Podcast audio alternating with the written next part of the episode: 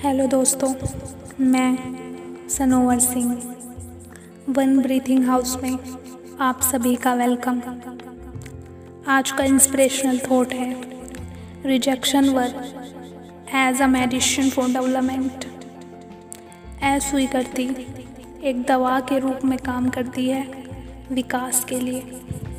अगर आपको कहीं भी अस्वीकार किया जाता है या आपको कहीं भी रिजेक्शन फेस करना पड़ता है। इसका मतलब ये नहीं कि आप उससे हताश होकर बैठ जाएँ, बल्कि इसको अपने जीवन में एक स्टेप की तरह ले एक चरण की तरह ले।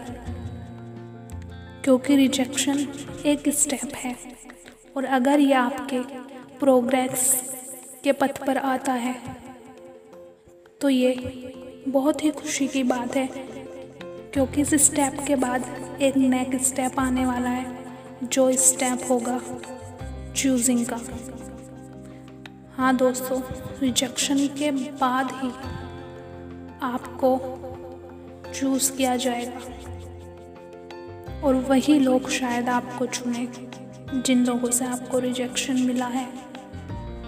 तो रिजेक्शन कोई हताश या निराश होने की चीज़ नहीं है, बल्कि ये एक सीखने का तरीका है, ये एक लर्निंग प्रोसेसर है कि जिस चीज़ से हमें रिजेक्ट किया गया है, उस पर अभी कितना काम करना बाकी है।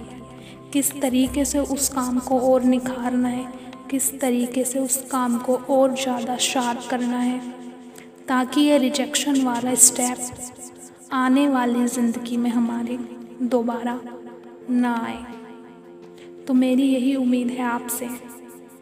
कि जितने भी रिजेक्शन आपने अभी तक लिए हैं, उन सब चीज़ों से सीखें। उन पर कितना काम कर सकते हैं, वो करें। और इस रिजेक्शन को एक्सपेक्टेशंस औरों की जो आपसे हैं, उसमें बदलें।